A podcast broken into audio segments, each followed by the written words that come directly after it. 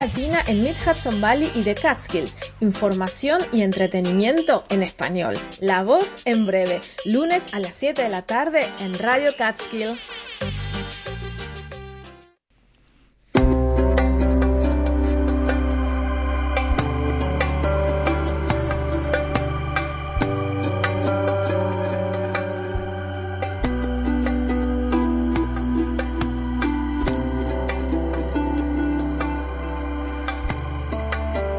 Namaste, and welcome to Bodhi Talk, where the intention is to inform, inspire, and empower each of us to wake up to who we really are. Not human beings having a spiritual experience, but spiritual beings having a human experience.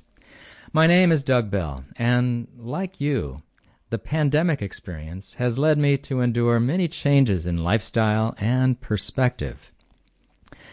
Uh, these have been very interesting times. It's like that old Chinese curse. Uh, may you live in interesting times, and we certainly are in those interesting times. And it's it's been a, a great challenge. The last several months have put all of us through a great deal of changes, and uh, for many of us, there's been a time of introspection and reflection, and um, that is where I'm coming from now, having gone through these months of not doing Bodhi Talk, uh, except for those little intervals uh, during All Things Considered, where Jason uh, Jason Dole and I would talk about some of these uh, Bodhi Talk concepts. But now we're uh, moving for the first time on a non-archived airing of Bodhi Talk uh, since the COVID-19 pandemic forced the closing, uh, to at least the volunteers of the WJFF studios. And now that Bodhi Talk is airing at 6 every Saturday morning instead of Thursday afternoons, I imagine my listeners uh, consist of not only those of you who were able to listen on a weekday, uh, but those uh, early risers, assuming that those Thursday afternoon listeners are uh, also tuning in now. Uh, but now we have those early risers tuning in um, on these Saturday morning sessions. So, welcome to all of you. Now, regarding the pandemic experience, um, today I, would like to share my observations about the, the triple components of the pandemic and how we may reflect upon practical guidelines that may awaken us, each of us, to another way of relating with ourselves and with each other. Now, when I talk about the triple level of the pandemic, I'm uh, I'm sort of uh, uh, making a bit of a leap here, perhaps, uh, but I certainly the COVID nineteen issue um, that is in itself a, uh, uh, a very serious pandemic affecting all of us worldwide, and each of us have had our own variation of the experience uh, the isolation or, or not, uh, or the, the trials and tribulations of dealing with that. But along with the pandemic, and I, I, I would say that it's a reflection of how we have been thrust into a very unusual state of existence in our society that we've had the opportunity, again, this reflection and uh, evaluating what it is that's going on on a deeper level. Um, the the issue of institutional racism, which uh, I'm not alone in suggesting that this has uh, arisen as yet another pandemic on a different level. It's it's not like an actual virus, but it, it is a kind of a complex situation which uh, we can go into a little bit more uh, as we move along here. But uh, the third element of the pandemic is climate change. And this, again, is something that we've been dealing with for quite some time. But with all that's happening now in the midst of this pandemic, we're sort of thrust into looking at the extreme nature of what this pandemic is presenting to our whole world culture. I mean, there's all kinds of changes in weather pattern and all of that. But uh, so getting back to the the COVID nineteen uh,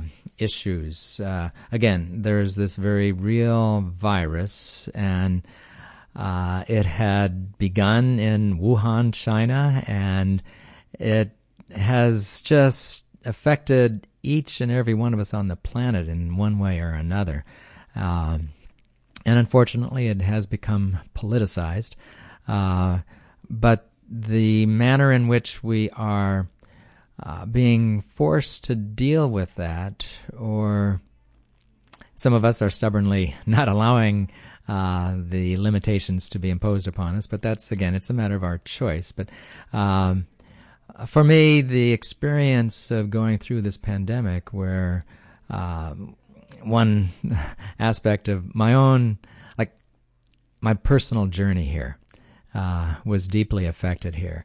I had just been in the process of looking at how I was going to establish uh, a website and begin presenting my ideas uh, of spiritual awakening, along with the show um, that we're doing here now, this Bodhi talk.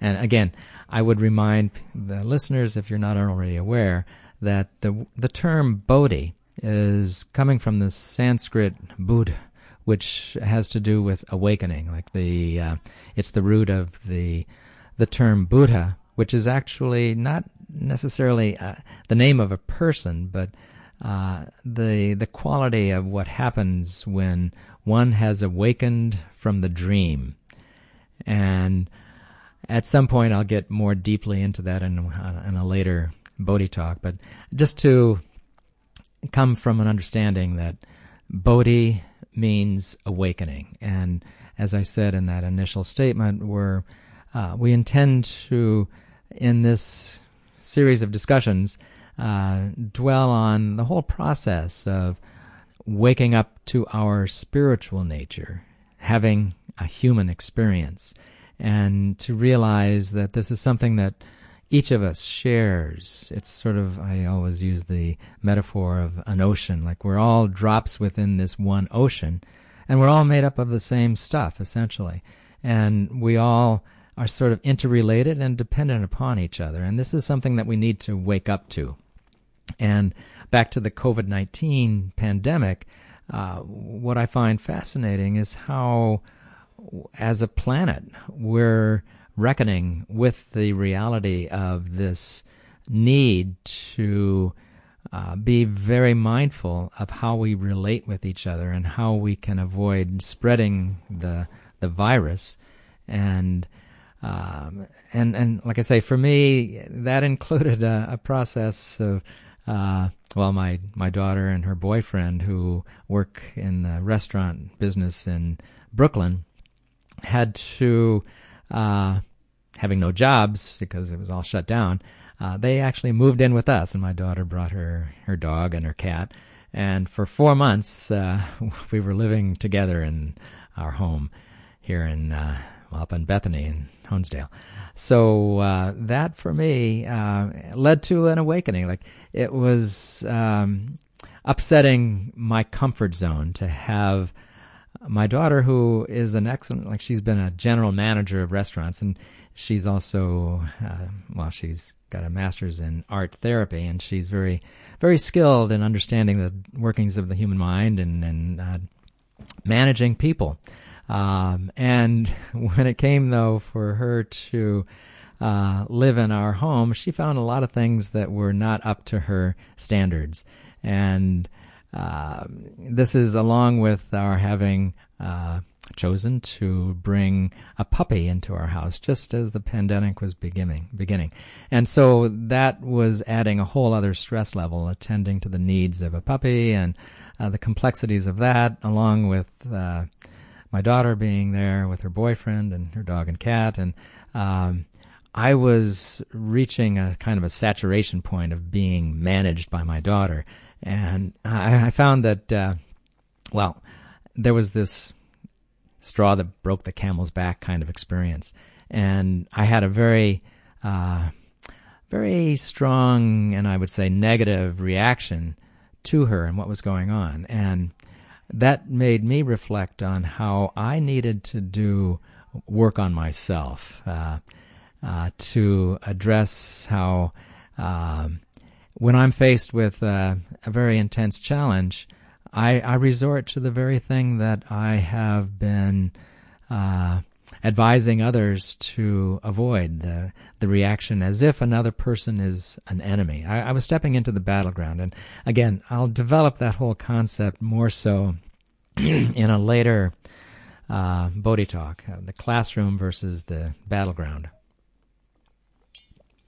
But for now, I just wanted to point out that this really uh, was something that I. I don't know that I could say that I cherished that, but I, I deeply appreciated the lesson that I was being presented there. And again, this is in line with what it is that I consider necessary and very important that we all begin to, or continue, perhaps for many of us, to to look at what it is that's going on around us and recognize that the way that we have been sort of programmed to relate to the world around us has not really been working that well, and that there is another way.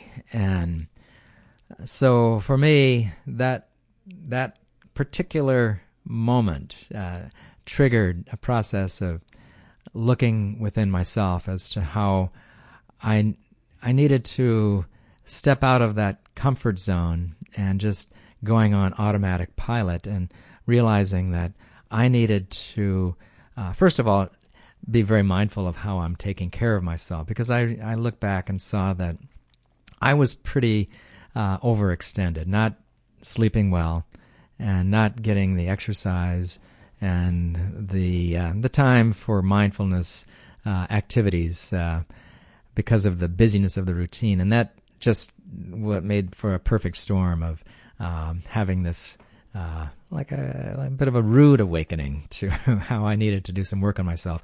But uh, then uh, we're looking at also the institutional racism, and and I realize this is something that um, we may have, as a culture, uh, a real challenge to appreciate the the complexity of the big picture of what institutional racism is really all about.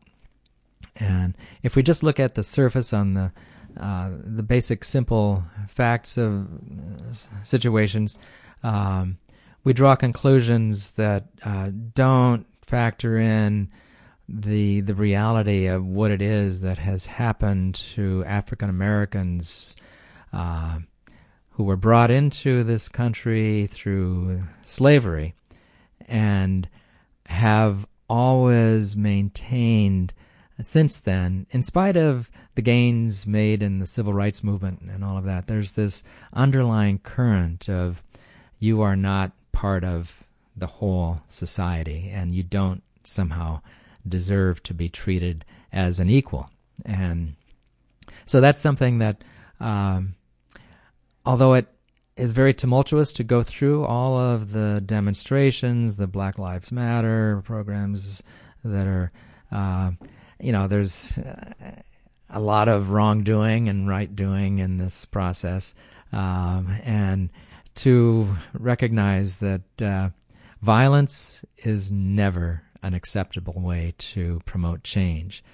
Um, but at the same time, we need to understand that those who are provoked into violence need to be understood as having so much frustration and exasperation at how things continue to happen. And they just, uh, I'm not justifying it, but I can understand how the violent reactivity that has arisen takes place. But again, that's something that we need as a culture to to look at very deeply, and that's the general theme: looking deeply. And the other element of climate change, this has been uh, roiling for decades now. Scientists are telling us that we need to wake up to what it is that we're doing to this planet. This is our home, and we need to love our home. We need to treat it uh, with the kind of respect and care and sensitivity that we would treat our our own home and our family, our children, and all humanity. And when we look at what's happening here, we see the result of uh, a failure to take the appropriate measures that were uh, being presented uh, for decades now. And also, in the midst of all of this, uh, this is in addition to the, the tri-level pandemic that I'm speaking of. We're also facing what may be the most divisive, polarizing political drama any of us has ever witnessed.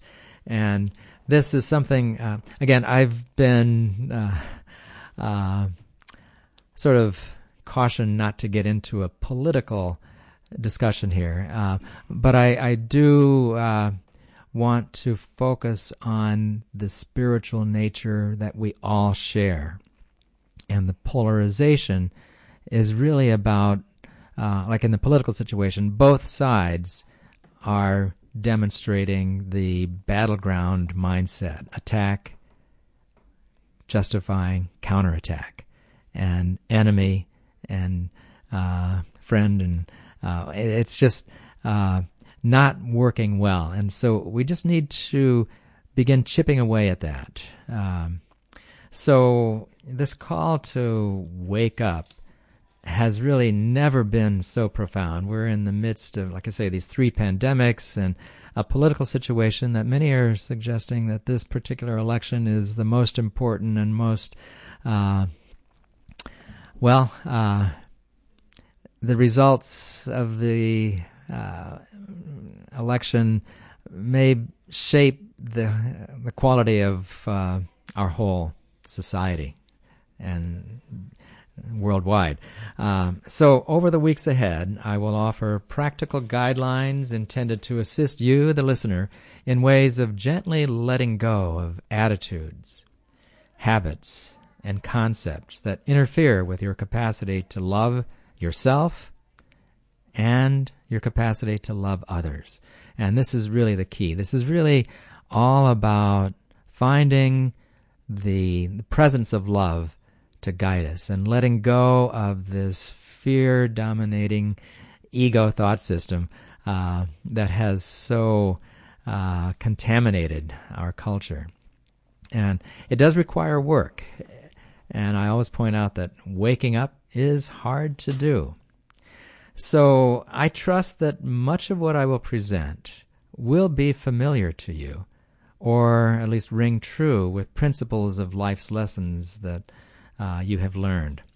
And like so, I don't intend to uh, sit here and uh, say I have all the answers and this is the the only way. Um, eh, what I would say though is that the essence of the way out of this mess is about love and understanding the presence of love and the oneness that we all share and letting go of this divisiveness. So, uh, I do find it helpful to engage in the process of looking deeply at all the complexities of our life. And I often uh, think of Socrates, who at the end of his life, as he had been accused of uh, sort of defiling the moral standards of the youth of Athens, uh, and yet all he was doing was asking them to question, uh, question everything. And the Athenian fathers didn't like that because it was upsetting their apple cart of the, what they were so comfortable with. And so they they brought him to trial and they convicted him as guilty of doing uh, these horrible things. And they said, "You have a choice, Socrates. You can go off into exile and stop doing what you're doing, or you may die.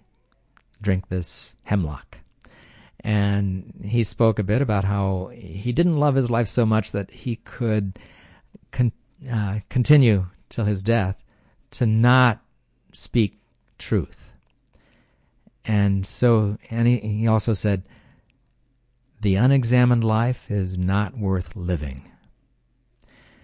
And he said then that I will drink your hemlock. And uh, then it was his student Plato who uh, wrote down that story. And uh,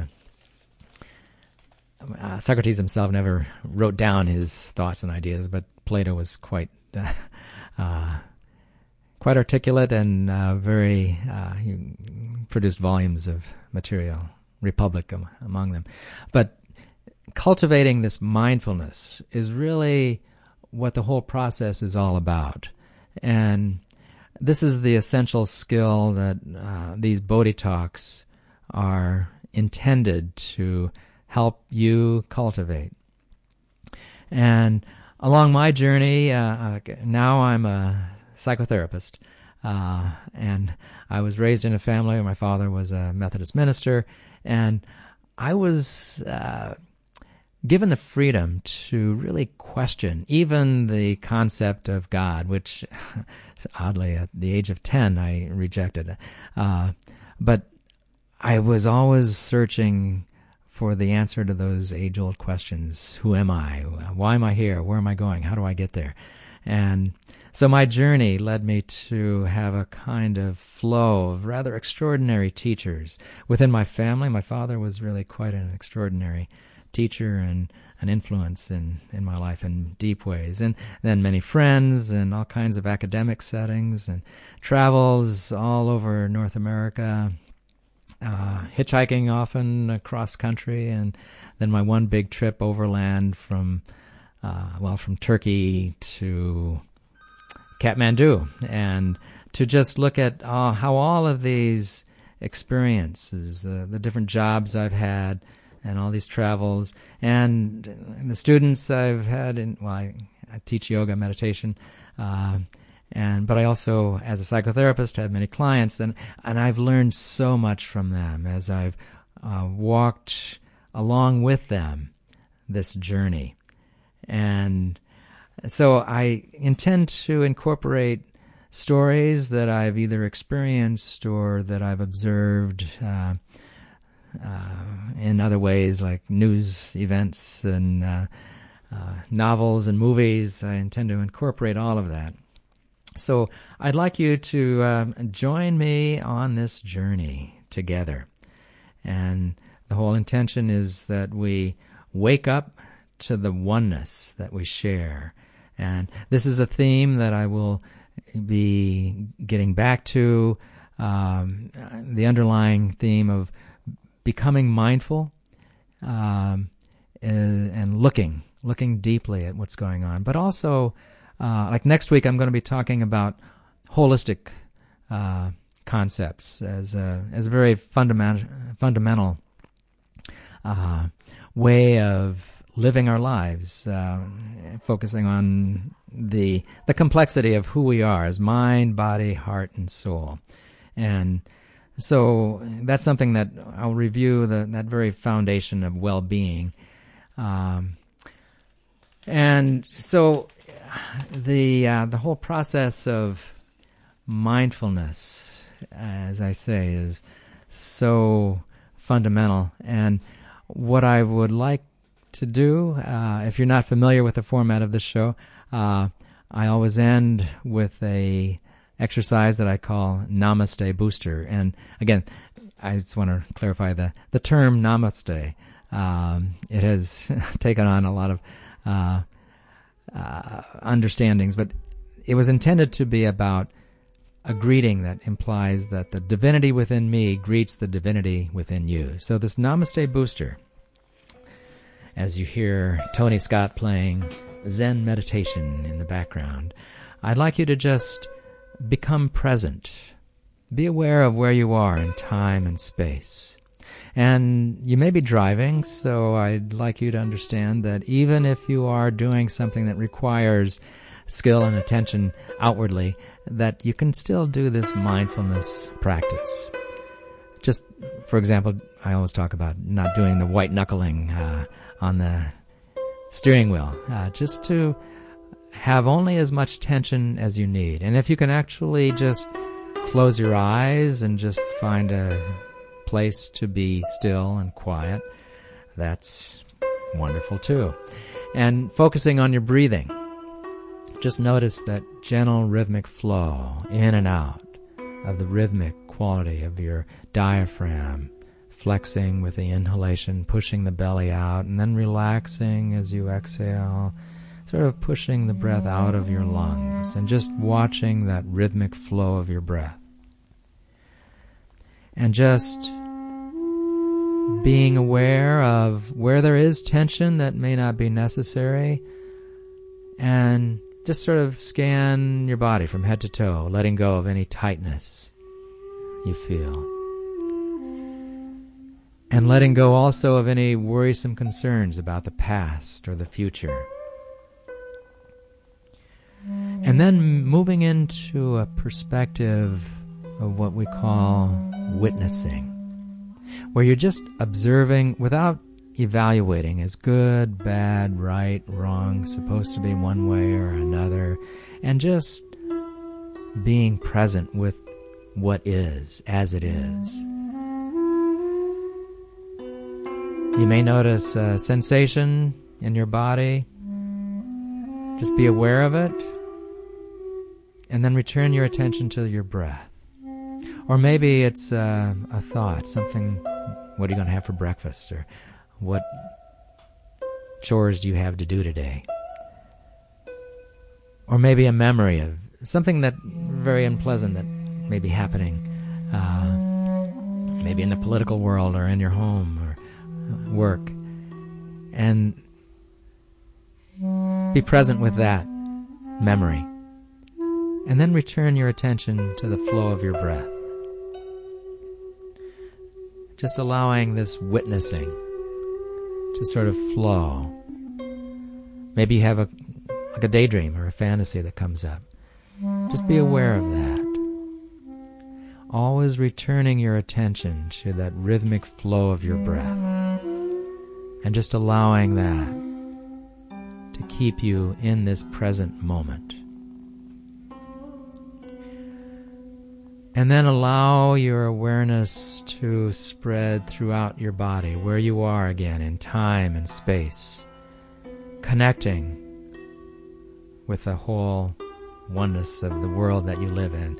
Begin moving, fingers, toes, and taking a few deep breaths to bring yourself back into that state of alertness. And I'd encourage you to practice this exercise. We only spent a few minutes this morning, but as you find the time, morning is good because it sort of sets the tone for the day. If you can spend maybe even 10 minutes or 15, 20 minutes to do this kind of sitting quietly, watching your breath. And maybe at the end of the day, before retiring to sleep, spending again an, a little time to just reflect on how your day went and to just watch this process. And to practice this little by little, bringing it into a way of becoming more mindful about everything that you do and say. So I'd like to thank Jay Merrill for creating the Bodhi Talk theme music And I'd like to uh, thank each and every one of you for taking the time to listen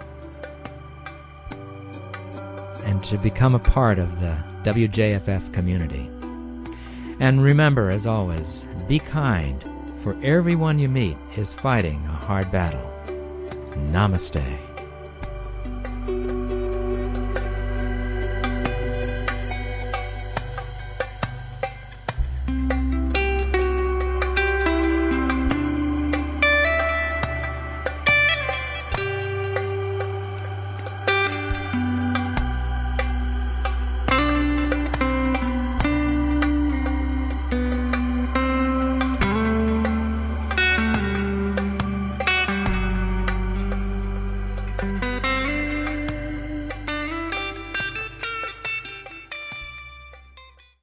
This week, OTM examines the notion of manufactured reality from the encroachment of QAnon into the wellness world. Where we go one, we go all, which is very much in alignment with the belief system within yoga. I mean, we believe we're all one. To Paris Hilton. That's hot. To reality dating shows. Can you accept this, Russ? Don't miss this week's On the Media from WNYC.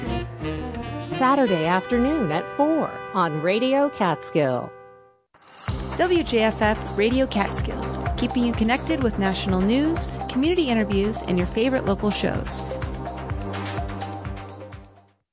Funds for Bookworm are provided in part by Lannan Foundation.